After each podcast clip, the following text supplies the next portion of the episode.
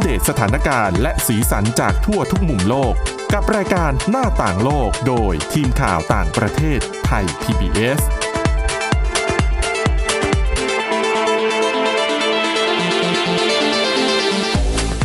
สวัสดีค่ะ คุณผู้ฟังต้อนรับเข้าสู่รายการหน้าต่างโลกกันอีกครั้งค่ะสำหรับวันนี้นะคะ พบกับคุณวินิษฐาจิตกรีและดิฉันสาวรักษ์จากวิวัฒนาคุณค่ะ สวัสดีค่ะ อ่าละค่ะวันนี้มีเรื่องราวที่น่าสนใจเช่นเคยนะคะ เรื่องราวที่ดิฉันเตรียมมาวันนี้เนี่ยก็จะเป็นเรื่องของการยิบหลับยามบ่ายนะคะคุณคุณผู้ฟังหลายท่านอาจจะแบบคุ้นเคยอยู่แล้วอะไรอย่างเงี้ยนะคะ แต่ว่าวันนี้ที่จะนำมาเล่าก็คือว่า การงีบหลับยามบ่ายเนี่ย มันดียังไงแล้วมันควรจะงีบนานแค่ไหน ถึงจะส่งผลดีต่อร่างกาย ค่ะ นะคะ ส่วนคุณวินิษฐาก็จะเป็นเรื่องเกี่ยวกับอาหารการกิน อืม นะคะ แต่ว่ามันจะมีสิ่งแปลกปลอมบางอย่าง ซึ่งอยู่ในอาหารของเรานะคะ นั่นก็คือไมโครพลาสติก อันนี้ ค่ะ เป็นประเด็นที่พูดถึงกันมานานแล้ว แต่ว่าเรื่องของผลกระทบที่เกิดต่อร่างกายมนุษย์เนี่ย มันจะมีอะไรบ้าง อันนี้ต้องให้คุณวินิษฐาเล่าให้ฟังค่ะ อ่ะ เป็นเรื่องของผลวิจัยนะคะที่เชื่อมโยงโดยตรงกับคนที่บางคนอาจจะเป็นอยู่นะ เป็น ค่ะ โรคลำไส้อักเสบเรื้อรัง หรือว่า ม IBD อันนี้เนี่ยคือล่าสุดเป็นข่าวขึ้นมาว่าเชื่อมโยงกับเรื่องของไมโครพลาสติก ค่ะ เพราะว่านักวิจัยจากที่มหาวิทยาลัยนานกิง แล้วก็มหาวิทยาลัยแพทยศาสตร์ นานกิงของที่จีนเนี่ยค่ะ ค่ะ เป็นนักวิจัยด้านการแพทย์แล้วก็สิ่งแวดล้อมด้วย ตีพิมพ์รายงานการค้นพบ ในวารสารเกี่ยวกับด้านสิ่งแวดล้อมกับวิทยาศาสตร์แล้วก็เทคโนโลยีนะคะ ค่ะ เขาเจอว่าไมโครพลาสติกเนี่ยที่เราเจอมาสักพักแล้วว่ามัน อืม ปนเปื้อนอยู่ทั้งอะไรทั้งอาหารทั้งสิ่งแวดล้อมรอบๆตัวเราเนี่ยแล้วก็วนเวียนอยู่ในระบบนิเวศเนี่ย ค่ะ สุดท้ายแล้วเนี่ยเมื่อกินเข้าไปในปริมาณสูงสูง อืม อาจจะเกี่ยวข้องกับการอักเสบในระบบทางเดินอาหาร ค่ะ ในมนุษย์ได้ อืม นะคะเขาศึกษาข้อมูลตรงเนี้ยค่ะ จากตัวอย่างอุจจาระที่เก็บมาจากคนไข้ที่เป็นโรคลำไส้อักเสบเรื้อรังเนี่ย อืม ห้าสิบสองคน เขาเจอว่าทุกคนเนี่ยนะคะ มีอนุภาคพลาสติกขนาดเล็กกว่า 5มิลลิเมตรใน ค่ะ อุจจาระ ค่ะ แล้วปนเปื้อนถ้าเทียบกับปริมาณคนที่ไม่ได้เป็นโรคแบบเนี้ย สุขภาพแข็งแรงดีอะเยอะกว่าคนทั่วไป 1.5 เท่า อืม อ๋อก็เลยเชื่อมโยงไปถึงว่าการปนเปื้อนของอนุภาคจิ๋วของพลาสติก หรือว่าไมโครพลาสติกเนี่ย ค่ะ อืม น่าจะส่งผลเสีย อืม ต่อสุขภาพถ้าเจอในปริมาณที่สูงนะคะ แล้วนอกจากขนาดเล็กกว่า 5มิลลิเมตรเนี่ยเขายังเจออนุภาคพลาสติกที่เล็กเป็นพิเศษ ค่ะ เล็กกว่า 5 ไมโครเมตร อืม อ่ะแล้วก็จะเจอในกลุ่มคนที่เป็น IBD เนี่ยเยอะกว่าคนที่ไม่ได้เป็น ค่ะ อีกนะมี 2 อย่างแล้วนะ อืมอืม ซึ่งแน่นอนอย่างที่บอกไปที่มาของไมโครพลาสติกแบบเนี้ยก็คือเจอในชีวิตประจำวันของทุกคน ค่ะ เอาง่ายๆเลย ภาชนะที่เรากินข้าว เราไป อืม ซื้อข้าวโรงอาหาร ค่ะ ถ้าเป็นกล่องโฟม กล่องพลาสติกต่างๆ ที่แบบใช้ครั้งเดียวทิ้งอะ่ะ แน่นอนมันจะหลุดมาปนเปื้อน อืม ยังไม่พอ ค่ะ น้ำดื่ม ขวดเพชรขวดพลาสติกที่เรากินคือน้ำดื่มอันนี้มันมีทุกที่เลย กินทุก ค่ะ วันวันบาง ค่ะ คนวันละหลายขวด ก็เป็นที่มาของไมโครพลาสติก เช่นกัน อืม ทีนี้ทีมนักวิจัยเนี่ยค่ะเขาตั้งข้อสังเกตว่า ยิ่งเจอไมโครพลาสติกในอุจจาระ มีสัดส่วนมากขึ้นเท่าไหนเนี่ยนะเขาจะเจอว่าผู้ป่วยคนนั้นๆเนี่ยมีอาการของโรค IBD รุนแรงขึ้นเท่านั้น ค่ะ มีทั้งบางคนนะคะ ท้องร่วงท้องเสีย อืม ถ่ายเป็นเลือดก็มี อืม ปวดเกรงในช่องท้องถึง อืม กระทั่งเป็นไข้ เป็นข้ออักเสบหรือเป็นตับอักเสบร่วมด้วย ค่ะ นะคะ ส่วนผู้ป่วย IBD คนไหนเนี่ยที่วินิจฉัยแล้วว่าเป็นโรคโครน ค่ะ ถ้ามีอาการอักเสบรุนแรง อาจจะถึงขั้นว่าลำไส้ใหญ่ส่วนปลายเกิดการทะลุ ม พอทะลุแล้วเกิดอะไรขึ้น ติดเชื้อนะคะ ลามไปยังอวัยวะใกล้เคียง เป็นช่องคลอดบ้างกระเพาะปัสสาวะบ้างแล้วแต่คนนะคะ แต่ทีนี้เนี่ยเขายังเขาเจอความเชื่อมโยงถูกไหมแต่ว่ายังไม่สามารถชี้ชัดได้ว่าไปเกี่ยวในลักษณะไหน อืม อะไรเป็นสาเหตุของอะไรกันแน่ก็เลยยังไม่ได้สรุปร้อยเปอร์เซนว่าเป็นสาเหตุโดยตรง ค่ะ จากไมโครพลาสติก และอีกอย่างหนึ่งก็คือ เขาก็ตั้งข้อสังเกตด้วยว่าจริง ๆ ที่เจอไมโครพลาสติกในอุจจาระเนี่ยอาจจะเป็นเพราะว่าเป็นโรค IBD นะคะ ร่างกายของคนไข้เนี่ยก็เลยไม่สามารถขจัดสิ่งปนเปื้อนออกไปอ่ะ ค่ะค่ะ ก็เลยเจอพลาสติกเหลืออยู่เยอะ เออ จนเจอแบบเหมือนสะสมว่าเยอะ เยอะกว่าคนอื่น ก็เหมือนกับไก่กับไข่อะไรมาก่อนกัน ๆ นั่นแหละ ทีนี้เราไม่รู้ว่าอะไรเป็นสาเหตุของอะไรเป็นเหตุอะไรเป็นผลกันแน่ ถูกเนี่ย โอ้โหค่ะ ก็เลยเป็นอะไรที่นักวิจัยที่จีนก็บอกว่าอ่ะเดี๋ยวยังต้อง ค่ะ ศึกษาเพิ่มเติมกันไปก่อนว่า อืมอืม สรุปแล้ว ไก่หรือไข่อะไรเกิดก่อนกันไมโครพลาสติกกระตุ้น ค่ะ ให้ระบบทางเดินอาหาร เกิดอาการแพ้ แล้วเกิดอาการอักเสบหรือเปล่า หรือว่าเพราะว่าแพ้และอักเสบอยู่ก่อน ก็เลยเจอไมโครพลาสติกสะสมเยอะ แต่ว่ายังไงก็ดีสำคัญและน่าสนใจมาก เพราะ ค่ะ ว่าในโลกเนี่ยเขาบอกว่าเจอคนป่วย IBD เพิ่มขึ้นเรื่อยๆ อืม ตั้งแต่ปีข้อมูลปี 2560 นะคะ บอกว่ามี ค่ะ คนได้รับการวินิจฉัยเป็นโรคนี้ 7 ล้านคนทั่วโลก แล้วก็เพิ่มขึ้นอย่างต่อเนื่อง อืม ก็ใกล้ตัวเหมือนกันนะ ค่ะ เออทีนี้ก็มาถึงปัญหาว่า แล้วเราจะป้องกันตัวเองไม่ให้ ไม่ให้นำเจ้าไมโครพลาสติกเนี่ยเข้าสู่ร่างกายได้ยังไงบ้าง เพราะว่ามันมีขนาดเล็กมากไงใช่ไหมคุณวินิษฐา ใช่แล้วมัน ทั้งอาหารทั้งของดื่มทั้งเครื่องดื่มอะไรต่อมีอะไรอ่ะมัน แล้วเราจะหลีกเลี่ยงได้ยังไง ดิฉันนั่งคิดตามเลยเนี่ย ค่ะ ว่าจะทำยังไงถ้าเกิดเราต้องใช้ชีวิตโดย สมมติไปซื้อน้ำที่ร้านน้ำก็ไม่ไม่ใส่แก้วพลาสติก ไม่ใส่ขวดพลาสติก แล้วถ้ามันปนอยู่ในน้ำแข็งอยู่แล้วล่ะ หรือ อันนั้น ในในน้ำ เพราะว่าน้ำแข็ง แล้ว เขาก็ ไง ใส่กระสอบพลาสติก ใช่ หรือว่าเราลดปริมาณได้โดยการเลี่ยงขวดเพชรขวดพลาสติก ดิฉันต้องพกขวดแก้วหรือกระติก จริง ๆ มันก็เป็นทางเลือกที่ดีนะคุณ หมายถึงว่าดีกับสิ่งแวดล้อมด้วย แหม ใน ไม่ การ เป็ไร ใช้ เดี๋ยว ขวด ค่ะ แก้วหรือ เดี๋ยว กระ เรา ติก ลองไปหาน่าจะมีบทความที่แนะนำเรื่องประเภทนี้นะ ว่าเราจะหลีกเลี่ยงการ อ่า การที่นำไมโครพลาสติกเข้าสู่ร่างกายได้ยังไงบ้าง อันนี้เป็นเรื่องที่น่าสนใจเดี๋ยวเราลองไปหาคำตอบเรื่องนี้มาให้คุณผู้ฟังกันนะคะอ่ะนั่นก็คือเรื่องเกี่ยวกับไมโครพลาสติกมันเกี่ยวข้องกับร่างกายอะเนาะแต่ยังมีอีกเรื่องหนึ่งคุณวินิฐาเตรียมมาให้น่าสนใจเหมือนกันนะ ชื่อโรคหลีกเลี่ยงอาหาร ค่ะ มันเป็นยังไงคะโรคนี้ โอ้โห มีแต่คนฟังแล้วบอกว่าจริง ๆ ตัวเองเนี่ยอยากจะหลีกเลี่ยงอาหารแต่หลีกเลี่ยงไม่ได้ แต่จริง ๆ มีคนที่เขาเป็นทุกข์จากอาการแบบนี้อยู่จริง ๆ ค่ะ มากกว่าการกินยาก ก็คือการเป็นโรคหลีกเลี่ยง หรือว่าจำกัดการกินอาหาร ค่ะ นะคะชื่อโรคภาษาอังกฤษเนี่ยเขาย่อเอาไว้ว่า A R F I D Avoidant Restrictive Food Intake Disorder ค่ะ เป็นอาการผิดปกติที่นั่นแหละค่ะ ตรงตัวเลยก็เลี่ยงการกินอาหาร เนี่ยแหละ คือสำหรับเด็กๆบางคนเนี่ย ถ้าได้ยินอะไรอะมันฝรั่งทอด นู่นนี่นั่นจะอยากกินใช่ไหมแต่จะมีเด็กบางคนเนี่ยค่ะ ค่ะ มีโรคพฤติกรรมการกินผิดปกติแบบเนี้ยเขาจะไม่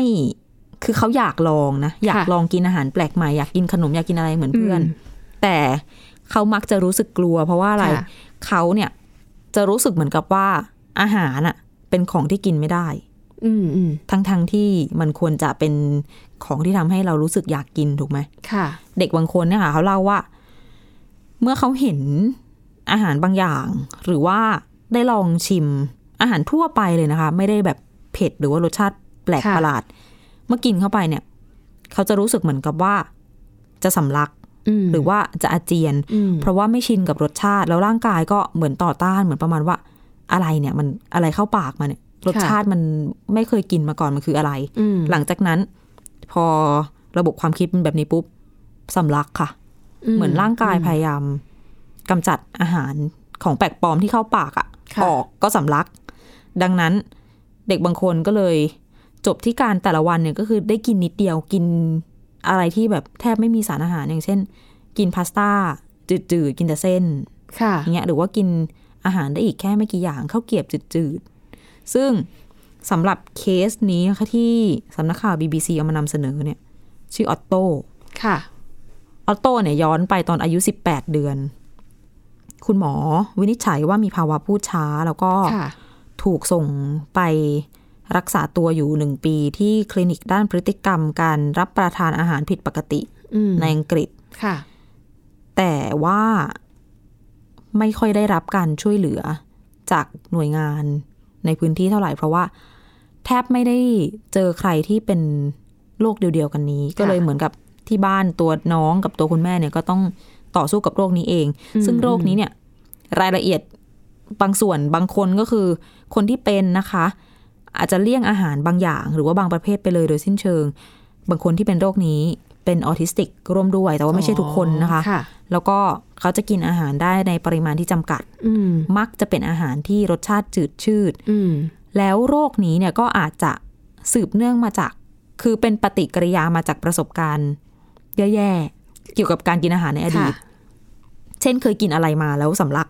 หรืออ ม กินอะไรมาแล้วอาเจียน อืม ก็จะกินไม่ได้อีกเลย แล้วก็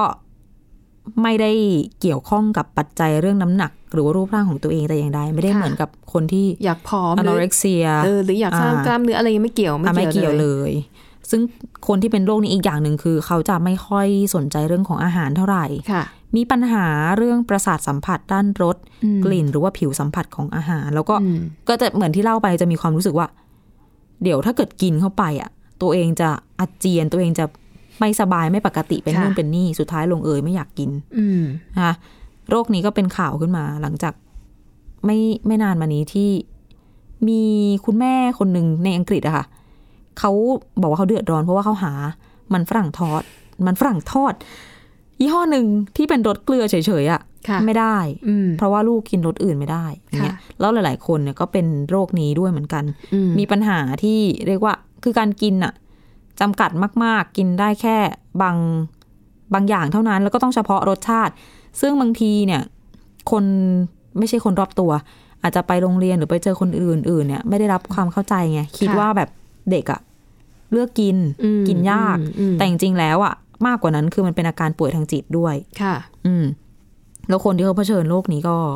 ก็คือเขาไม่ได้อยากเป็นแบบเนี้ยเนาะไม่ได้เลือกกิน ไม่ได้จงใจเรื่องมาก ค่ะ แล้วก็เป็นอาการที่สำนักงานบริการสุขภาพแห่งชาติของอังกฤษเขารับรองว่าเป็นอาการนะคะอาการผิดปกติ มาตั้งแต่เกือบสิบปีที่แล้วเนี่ย ค่ะ แต่ว่าคนทั่วไปเนี่ยยังไม่ค่อยรู้จักสักเท่าไหร่ เออ อืมเพราะว่าเราก็เพิ่งได้ยิน ค่ะ เรื่องนี้เหมือนกันเราจะรู้จักแต่คนที่แบบอาจจะกินยาก เพราะว่าเลือกกินกิน เออ ได้แต่ว่าไม่ เออ ชอบไม่อยากกิน ค่ะ ซึ่งจิตแพทย์นะคะ จากที่อังกฤษเนี่ยเขาก็บอกว่าหนึ่งในสามของผู้ป่วยที่เคยเจอที่มีอาการเนี้ยค่ะ มีประสบการณ์ก็คือตอนที่เป็นทารกตอนเด็กๆ เล็ก ๆ เนี่ย อืม เคยแพ้ หรือว่าสำลักอาหารบางอย่าง ค่ะ แล้วสำลักแล้วมันเจ็บมันปวด อืม ก็เลยเหมือนกับฝังใจจำจนกลายเป็นความผิดปกติ กลายเป็นอาการนี้เกิดขึ้น แล้วก็การรักษาเนี่ยอาจจะต้องให้เด็กๆเนี่ยอาจจะต้องมาช่วย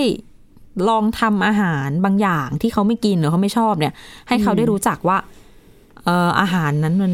มีอะไรเป็นส่วนประกอบอยู่บ้างทำความคุ้นเคยไปเรื่อยๆ อืม แล้วค่อยๆ ขยับไปจากการลองทำเป็นการ อืม ลองชิม ลองทำ ค่ะ ความรู้จักรสชาติมัน อืม นะคะ อืม แต่ว่าตอนเนี้ยยังไม่ได้มีงานวิจัยอะไรที่เป็นทางการให ค่ะ ญ่ๆ มากพอเกี่ยวกับโรคนี้ ดังนั้นก็ยังเป็นโรคที่เรียกว่ายังอยู่ระหว่างการศึกษาแหละ อืม ต้องทำความรู้จักกันต่อไป แต่ว่าที่ ค่ะ ฉันอ่านแล้วนึกถึงคนรู้จัก ค่ะ มีคนรู้จักที่คุณสาวรักษ์ต้องเคยกินขนมยี่ห้อหนึ่ง ค่ะ ที่เป็นปลาเส้น ค่ะ อ่ะแล้วมันเป็นขนมที่แบบใคร ๆก็กินอ่ะ ค่ะ ดิฉันไม่เคยเจอคนไม่กินกระทั่งดิฉันเจอเพื่อนคนเนี้ย ค่ะ ไม่กินเลย ค่ะ แล้วไม่กินเด็ดขาดเขาบอกว่าถ้าเขากินเข้าไปแล้วเขาจะอาเจียน อืม เราก็งงว่าเกิดอะไรขึ้นทำไมถึงอาเจียนทำไม ค่ะ เขาบอกว่ามันติดคอนู่นนี่นั่นไม่เคี้ยเราก็งงว่าทำไมไม่เคี้ยวล่ะ ค่ะ สุดท้ายพอสนิทกันไปถามดูตอนเด็ก ค่ะ ๆ ความเป็นเด็กห่วงเล่น อืม กิน ค่ะ แล้วจะเล่นไม่เคี้ยวกลืนออกไปเลยสำลักอาเจียนค่ะ อ๋อ จำเลยค่ะ ก็เลยฝังใจ ไม่เอาอีกเลย อะไรที่เป็นแบบเส้นๆแนวเนี้ย อืม นางจะไม่แตะเลย อืม ก็เลยอ๋อ ขนมจีนกินไหม ไม่เคยถามอย่างนั้น แต่เห็นเขากินข้าว แต่ นะ ขนมจีนก็เป็นเส้นๆเลย ไม่รู้ก๋วยเตี๋ยวอะไรอ ฉัน ย่าง ไม่ เงี้ย แน่ใจว่าเขากลัวเส้นไปเลย หรือว่าเขากลัวเฉพาะไอ้เจ้าแบบ ขนมยี่ห้อ ไอ้ขนมยี่ห้อนี้โอ้ อืมค่ะ สรุปก็นะ เป็นปัญหาที่ ค่ะ เกิดจากประสบการณ์ด้วยส่วนหนึ่ ก็ยังดีนะที่อ่ะถ้าหากว่าแพ้แค่อาหารบางอย่าง ม คือมันก็ยังสามารถกินอย่างอื่นทดแทนได้ไง สำคัญที่เรื่องความเข้าใจ ค่ะ แหละบางที พอไปโรงเรียนหรือไปเจอสังคมอยู่กับคน ค่ะ อื่น กลายเป็นว่าโดนว่าโดนอะไรไปอีก อันเนี้ยดิฉันเคยไปดูสารคดีของญี่ปุ่นนะคะ ว่าเขาจะแก้ปัญหาไงว่าเวลาบางทีเด็กๆ โดยเฉพาะเด็กอนุบาลไม่กินผัก ค่ะ เขาก็จะเริ่มต้นอย่างนี้ค่ะ ให้เด็กอ่ะได้ทดลองปลูกผักด้วยตัวเอง อ่ะสมมติเด็กไม่ชอบกินแครอทใช่ไหมโรงเรียนก็จะมีแปลงผักแล้วก็ให้เด็กๆอ่ะไปปลูกผักกันเถอะอ่ะเด็กคนนี้ไม่ชอบกินแครอทจะให้เขารู้จักตั้งแต่วิธีปลู ก และให้เขาดูแลมัน เขาก็จะเห็นมันตั้งแต่อาจจะเป็นเมล็ดเลยอะไรเงี้ยนะคะ แล้วก็ค่อยๆโตขึ้นอ่ะแล้วก็ให้เด็กอ่ะไปเก็บแครอทที่เขาปลูกอ่ะเอามาปรุงเป็นอาหาร เด็กๆก็จะเห็นกระบวนการทั้งหมดนะคะ แล้วก็จะขยับมาเรื่อยๆ จนสุดท้ายคือมาถึงขั้นตอนของการรับประ ทาน เด็กก็จะได้รับรู้ว่าเนี่ยเป็นแครอทที่เขาปลูกขึ้นมาเองนะ อืมไว้ใจ เขาปลูกมาเองกับมืออะไรเงี้ยมันอาจจะเป็นความรู้สึกภาคภูมิใจหรืออะไรประมาณเนี้ยนะคะ ก็บอกเขาจะใช้วิธีนี้ในการแบบค่อยๆ สอนให้เด็กเนี่ย ฝึกกินอาหารที่มีประโยชน์แต่ว่าไม่อยากกิน เข้าใจคิด ค่ะ เนาะไม่ต้องมาตีมาบังคับกัน ใช่ แล้วถ้าเกิดว่าปลูกแครอทไปแล้วรู้สึกผูกพันไม่กล้ากินล่ะ คะ จะทำยังไง ลำบากอีกใช่ไหมนะคะ อาหารนั้นก็เป็นข้อมูลเรื่องเกี่ยวกับการรับประทานนะคะ ทีนี้อันแน่นอนมนุษย์เรานะคะ อย่างเที่ยงๆแบบนี้เนี่ย ทานอาหารมื้อเที่ยงเสร็จ มันก็หนังท้องตึงหนังตาก็หย่อน ค่ะ คือ เป็นวัฏจักร ใช่ ซึ่งจริงๆ แล้ววัฒนธรรมการงีบในช่วงบ่ายเนี่ยสำหรับบางประเทศนี่ถือเป็นถือเป็นธรรมเนียมปฏิบัตินะคะอย่างลาวเนี่ยแล้วก็หลาย ๆ ประเทศในแถบยุโรปเนี่ยเป็นที่รู้กันเลยว่า ถ้าหลังพักเที่ยงไปแล้วเนี่ยไม่ต้องไปติดต่องานราชการนะ อ๋อ เพราะว่ามันจะเป็นเวลาที่เขานอนหลับ เขาเรียกอะไรนะ s ี e s t a อ่าใช่นะคะ ดังนั้นนะวันนี้นะที่ฉันไปเจอบทความนะคะของ BBC เนี่ยเขาก็มาอธิบายค่ะว่าเอ๊ะการที่เรางีบหลับยามบ่ายเนี่ยมันมีประโยชน์อย่างไรบ้างนะคะเขาบอกว่ามันมีหลักฐานทางวิทยาศาสตร์นะคะที่มันมามีเพิ่มมากขึ้นเรื่อยๆนะคะว่าการงีบในช่วงบ่ายเนี่ยมันจะทำให้เรากลับมาตื่นตัว แล้วก็มีแรงเหมือนตอนเริ่มต้นวันใหม่ในตอนเช้าได้เลยนะคะ อืม ซึ่งข้อมูลนี้นะคะได้มาจากคุณกายเมโดค่ะ เขาเป็นผู้เชี่ยวชาญด้านการนอน แล้วก็เป็นผู้ก่อตั้งสถาบันที่ฝึกฝึกอบรมว่าจะนอนหลับยังไงให้ได้คุณภาพ โห นะคะ จริงจังแค่ไหน ค่ะเขาบอกว่าประโยชน์หลักๆ ของการได้งีบนอนได้งีบหลับก็คือว่า เป็นการโต้กลับการเปลี่ยนแปลงของระบบร่างกายหลังจากที่เราตื่นนอนนะคะบอกว่าหลังจากที่มนุษย์ตื่นนอนเนี่ยสารเคมีในสมองที่มีชื่อว่าอะดีโนซีนจะเพิ่มปริมาณมากขึ้น และมันจะทำให้เรารู้สึกง่วงขึ้นเรื่อยๆนะคะดังนั้นพอเรางีบตอนบ่ายเนี่ยไอสารเคมีในสมองตัวนี้เนี่ยมันจะลดลง มันจะทำให้เรากลับมารู้สึกตื่นตัว แล้วก็มีเรี่ยวมีแรงมากกว่าเดิมนะคะ ซึ่งภาษาอังกฤษนะคะการงีบแบบสั้นๆ เป็นเวลาสั้นๆ เนี่ยเขาเรียกว่า power nap น่า power nap เนี่ยถ้าจะให้ดีเนี่ยฮะมันจะเป็นการนอนแค่ 10-20 นาทีเท่านั้น เหมือนแบบเติมพลังเฉย ใช่นะคะ แต่ถ้าคุณอยากจะเพิ่มความสามารถในการจดจำเพิ่มความคิดสร้างสรรค์ และก็กระบวนการเรียนรู้นะคะ ก็บอกว่าคุณต้องงีบหลับนานถึง 90 นาที ๆโอ้โห ชั่วโมงครึ่งเลยนะ ดิฉันจะโดนปรับในการทำงานไหมคะ อือหือนะคะ ตัดคะแนน สาเหตุก็เพราะว่า การยีบหลับแบบยาวๆนะคะ สัก 60-90 นาทีเนี่ยค่ะ ร่างกายของคนเราจะเข้าสู่ภาวะการนอนหลับแบบลูกตากรอกตัวอย่างรวดเร็ว คือมันเป็นขั้นตอน อ่า ของการนอนหลับในช่วงหนึ่งอะนะเรียกกันสั้นว่า REM แล้วกัน ค่ะ เขาบอกว่ามันจะเทียบเท่ากับการหลับลึก แต่เป็นการหลับลึกในตอนกลางวัน อืม นะคะ แต่ทีนี้ปัญหาก็คือว่าอ่ะถ้าอย่างดิฉันเนี่ยไม่มีปัญหาเลย อิ่มแล้วสามารถแบบหลับง่าย หลับได้ตลอด หลับได้ไหนก็ได้ REM เนี่ยดิฉันใส่นาฬิกาข้อมือวัด ค่ะ นอนตอนกลางคืนยังไม่มีเลยค่ะ มีน้อยมาก คือนอนไม่ได้คุณภาพเลย อ่าฮะ บางคนคงเป็นเหมือน อั กัน นนี้แหละใช่ คนที่มีปัญหาแบบคุณวินิษฐามีเยอะนะคะ เพราะว่า บางคนอาจจะรู้สึกต่อต้านการงีบกลางวัน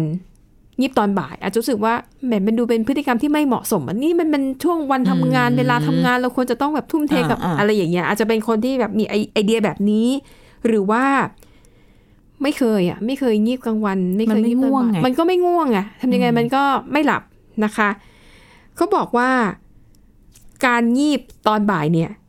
มันก็เหมือนการว่ายน้ำหรือการขี่จักรยานที่ต้องอาศัยการฝึกฝน ฝึกนอน ใช่ ใช่นะคะ เขาบอกว่าใครถ้าอยากจะงีบกลางวันหรือตอนบ่ายให้ได้เนี่ย เขาบอกว่า ให้ลองฝึก นอน ไม่หลับหรอก คือไม่หลับหรอก แต่ให้คุณอะหาที่นอนหลังจากที่ทานอาหารกลางวันเสร็จ ฟุบอะไรเงี้ย ก็แล้วแต่สะดวกฟุบอ่าหรือว่ามันมีที่นอนเอนหลังได้บนโซฟาหรืออะไรอย่างเงี้ย ก็นอนเขาบอกว่าฝึกทำแบบนี้ซ้ำๆสัก 3 เดือน ร่างกายนั้นก็จะเริ่มจดจำแล้วว่าอ๋อช่วงเวลาหลังอาหารกลางวันน่ะคือช่วงเวลาสำหรับงีบนะคะ อืม เขาบอกว่าที่สำคัญคือ อย่าบังคับให้ตัวเองหลับ ค่ะ แค่ไปนอนสบายๆบนเตียงนะอ่ะมีเก้าอี้เอนได้อ่ะเอนหลังซะหน่อยนะคะ แล้วก็ถ้าทำได้นะทำให้ที่ที่เราจะงีบเนี่ย มันมืด อ่า นะคะเช่นอาจจะปิดม่านให้ห้องมืดลง หรือไม่ก็ใส่ไอ้ผ้าปิดตา ค่ะ พยายามอยู่นิ่งๆ แล้วก็พักผ่อนนะคะ ที่สำคัญค่ะ หยุดดูมือถือ หยุดอ่านอีเมลสัก 5 นาทีก่อน ค่ะ ที่จะงีบ อืม นะคะ ทีนี้บางคนบอกว่าโหไม่ได้จริง ๆ ปกติเป็นคนหลับยาก อ่า จะให้มาหลับตอนกลางวันเนี่ย มันดูสำหรับตัวเขาแล้วเนี่ยไม่น่าจะเป็นไปได้ ก นะ ลาง คะ คืนก็แย่แล้วนะคะ แต่ผู้เชี่ยวชาญด้านการนอนหลับเนี่ยเขาบอกว่าจริง ๆ แล้วมนุษย์เราเนี่ยบางทีเราหลับ แต่เราไม่รู้ตัวนะ เหมือนหลับใน อาจจะประมาณนั้น หรืออาจจะเป็นการหลับในระดับที่ไม่ลึกมาก อ่า นะคะเพราะเขาบอกว่า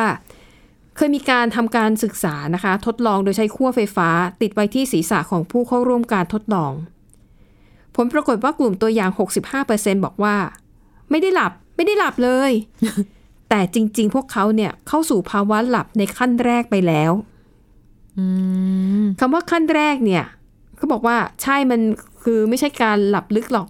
แต่ว่าแค่คุณได้หลับตาพักแค่ 10ถึง20 นาทีก็มีประโยชน์แล้ว ค่ะ นะคะซึ่งการหลับตาพักแบบเนี้ยแม้ว่าคุณจะไม่ได้หลับลึกนะ มันเป็นประโยชน์ ทั้งคนที่นอนหลับเป็นปกติดีกับคนที่นอนไม่ค่อยหลับ อืม นะคะเอ่อซึ่งดิฉันว่าเทคนิคอันนี้อาจจะดีสำหรับตอนขับรถระยะทางไกลๆแล้วรู้สึกว่าเหนื่อยล้า ล้า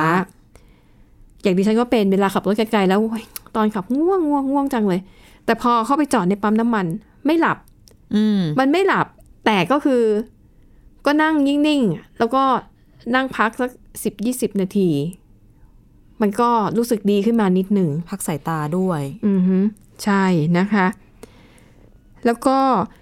มีอีกข้อมูลหนึ่งแต่เป็นข้อมูลที่ค่อนข้างจะขัดแย้งกันนะคะ คือเขาบอกว่ามันมีข้อมูลจากหลาหลายเว็บไซต์นะคะ เพราะบอกที่แนะนำว่าให้กินกาแฟก่อนที่จะงีบ อืม เพราะคาเฟอีนนั้นจะเริ่มออกฤทธิ์เมื่อเวลาผ่านไปประมาณ 20 นาทีก็คืองีบงีบเสร็จแล้วอะตื่นขึ้นมากาแฟก็เพิ่งออกฤทธิ์พอดี อ๋อ พอดีการปลุกพอดี มันจะได้ปลุกอะไรอย่างเงี้ย แต่ว่าผู้เชี่ยวชาญด้านการนอนหลับบอกว่านั่นไม่ใช่ความคิดที่ดีเลย เพราะว่าการงีบเนี่ยคือความพยายามที่จะเพิ่มพลังงานให้ร่างกายตามธรรมชาติ ค่ะ ไม่ควรจะใส่สารกระตุ้นอะไรเข้าไปอย่างคาเฟอีนเนี่ยนะคะ แล้วก็เขาก็เคยมีการทดสอบนะคะ ย้อนกลับไปเมื่อปี 2008 ค่ะ เขาทดสอบความสามารถในการจดจำระหว่างคนที่ได้รับคาเฟอีน 200 มิลลิกรัม กับคนที่ได้งีบหลับ 60-90 นาที อืม ผลการทดลองชี้ว่าคนที่ได้งีบหลับเนี่ยนะคะ พอตื่นขึ้นมาแล้วเนี่ยสามารถจดจำอะไรได้ดีขึ้น ส่วนคนที่ทานคาเฟอีนเข้าไปนั้นไม่มีผลอะไรเลย อ่า ไม่ว่าจะเป็นแง่บวกหรือแง่ลบ ค่ะ นะคะ ในขณะเดียวกันค่ะ นักวิจัยมองว่าพบว่าสำหรับบางคนที่ไม่สามารถปรับตัวให้งีบหลับได้เนี่ยนะคะเอ่อกระบวนการรับรู้ของพวกเขาเนี่ย มันจะไม่ค่อยไม่ค่อยดีสักเท่าไหร่ อืม คือมันควรได้พัก แต่ก็มีคำแนะนำปิดท้ายนะคะ ว่าอ่ะถ้าใครแบบไม่ชอบงีบจริง ๆ เนี่ย ก็อาจจะมองหาทางเลือกอื่นในการผ่อนคลายตัวเอง เช่น เดิน อ่า เพราะจริงๆเนี่ยที่ฉันเคยอ่านบทวิจัยว่า ถ้าทานอาหารอิ่มใหม่ ๆ แล้ว เดินสัก 10-15 นาทีเนี่ย ค่ะ จะช่วยให้การระบบการย่อยดีขึ้น อ่า ใช่ นะคะ หรือคุณอาจจะไปออกกำลังกายแบบเบาๆ หรือไม่ก็นั่งสมาธิ อันนี้ก็จะช่วยแบบฟื้นฟูร่างกายให้แบบสดชื่นได้ดีขึ้น อันนี้สำหรับกรณีของคนที่ยังไงยังไงก็นอนนอนงีบตอนบ่ายไม่ได้จริง อันนี้เคยเจอคุณ ค่ะ หมอเรื่องระบบทางเดินอาหารบอกอย่างนี้จริง ๆ ว่า ๆ ค่ะ สำหรับใครที่แบบอาหารไม่ย่อยอะไรอย่างเงี้ย อืมอืม อาจจะต้องลองเปลี่ยนความคิดใหม่คือตอนเด็กๆ เหมือนโดนสอนมาว่า กินข้าวเสร็จอย่าทำอะไรนะ เดี๋ยวจุก เดี๋ยว อืมค่ะ เป็นไส้ติ่งอักเสบคุณหมอบอกว่าไม่ใช่ก็คือ กินข้าวเสร็จก็ออกเดิน อืม ไม่ต้องกระโดดกระเด้ง อืม เดินปกติเนี่ยแหละ อืม กระตุ้นการ ค่ะ ย่อยอาหารได้ ดิฉันน่ะเป็นบ่อย ดิฉันชอบไปกินบุฟเฟ่ต์ แน่นสิคะ แล้วไปกินคนเดียว อืม แล้วดิฉันรู้เลยว่าถ้าวันไหนแบบกินแล้วแบบมันแน่นนะ อืม คือเดิน อ่ะจริง แล้วส่วนมากทานบุฟเฟ่ต์ก็จะทานในห้างใช่ไหม อ่ะค่ะ พอออกมาจากร้านเนี่ย เราก็ทำเป็นแบบเดินไปชั้นนู้นชั้นนี้เดินดูของไปเรื่อยๆ อย่างเงี้ย เข้าทางเลย เข้าทางเลยนะ เสีย คะ เงินอีกนะคะ ก็แล้วแต่ อาจจะไม่ค่อยดีเท่าไหร่ นะคะอ่ะแต่ยืนยันนะคะว่าการเดินหลังจากทานอาหารแบบโดยเฉพาะยิ่งมื้อแน่น ๆ จุกๆ เนี่ยเป็นแบบเป็นวิธีช่วยแบบที่ดีมาก กระตุ้นไงคะเลือดจะไหลเวียนไปเลี้ยงแถวกระเพาะไง ใช่ เหมือนกับถ้าเรานั่งกับที่อ่ะมันก็จะการไหลเวียนของเลือดอาจจะไม่แอคทีฟเท่าไหร่ ค่ะ นะ มันไม่มีการเผาผลาญอะไรเกิดขึ้น อ่าต้องเดินเข้าช่วยนะคะ นะคะอ่ะอันนี้ก็เป็นข้อมูลที่หวังว่าจะเป็นประโยชน์คุณผู้ฟังนะ เพราะว่าดูแล้วก็ทำไม่ยากเท่าไหร่นะคะ ใครหลับไม่ได้จริงๆก็อ่ะนั่งสมาธินะคะ หรือว่าแบบออกกำลังกายแบบเบาๆ หรือว่าเดิน ค่ะ นะคะอ่ะและทั้งหมดนี้ค่ะก็คือเรื่องราวที่พวกเรานำมาเสนอนะคะ วันนี้หมดเวลาแล้วค่ะ ขอบคุณมากๆนะคะสำหรับการติดตามเรามาโดยตลอดนะคะ วันนี้เราสองคนและทีมงานขอลาไปก่อนนะคะ แล้วพบกันใหม่ในตอนหน้าวันนี้สวัสดีค่ะ สวัสดีค่ะ Thai PBS podcast. View the world via the voice.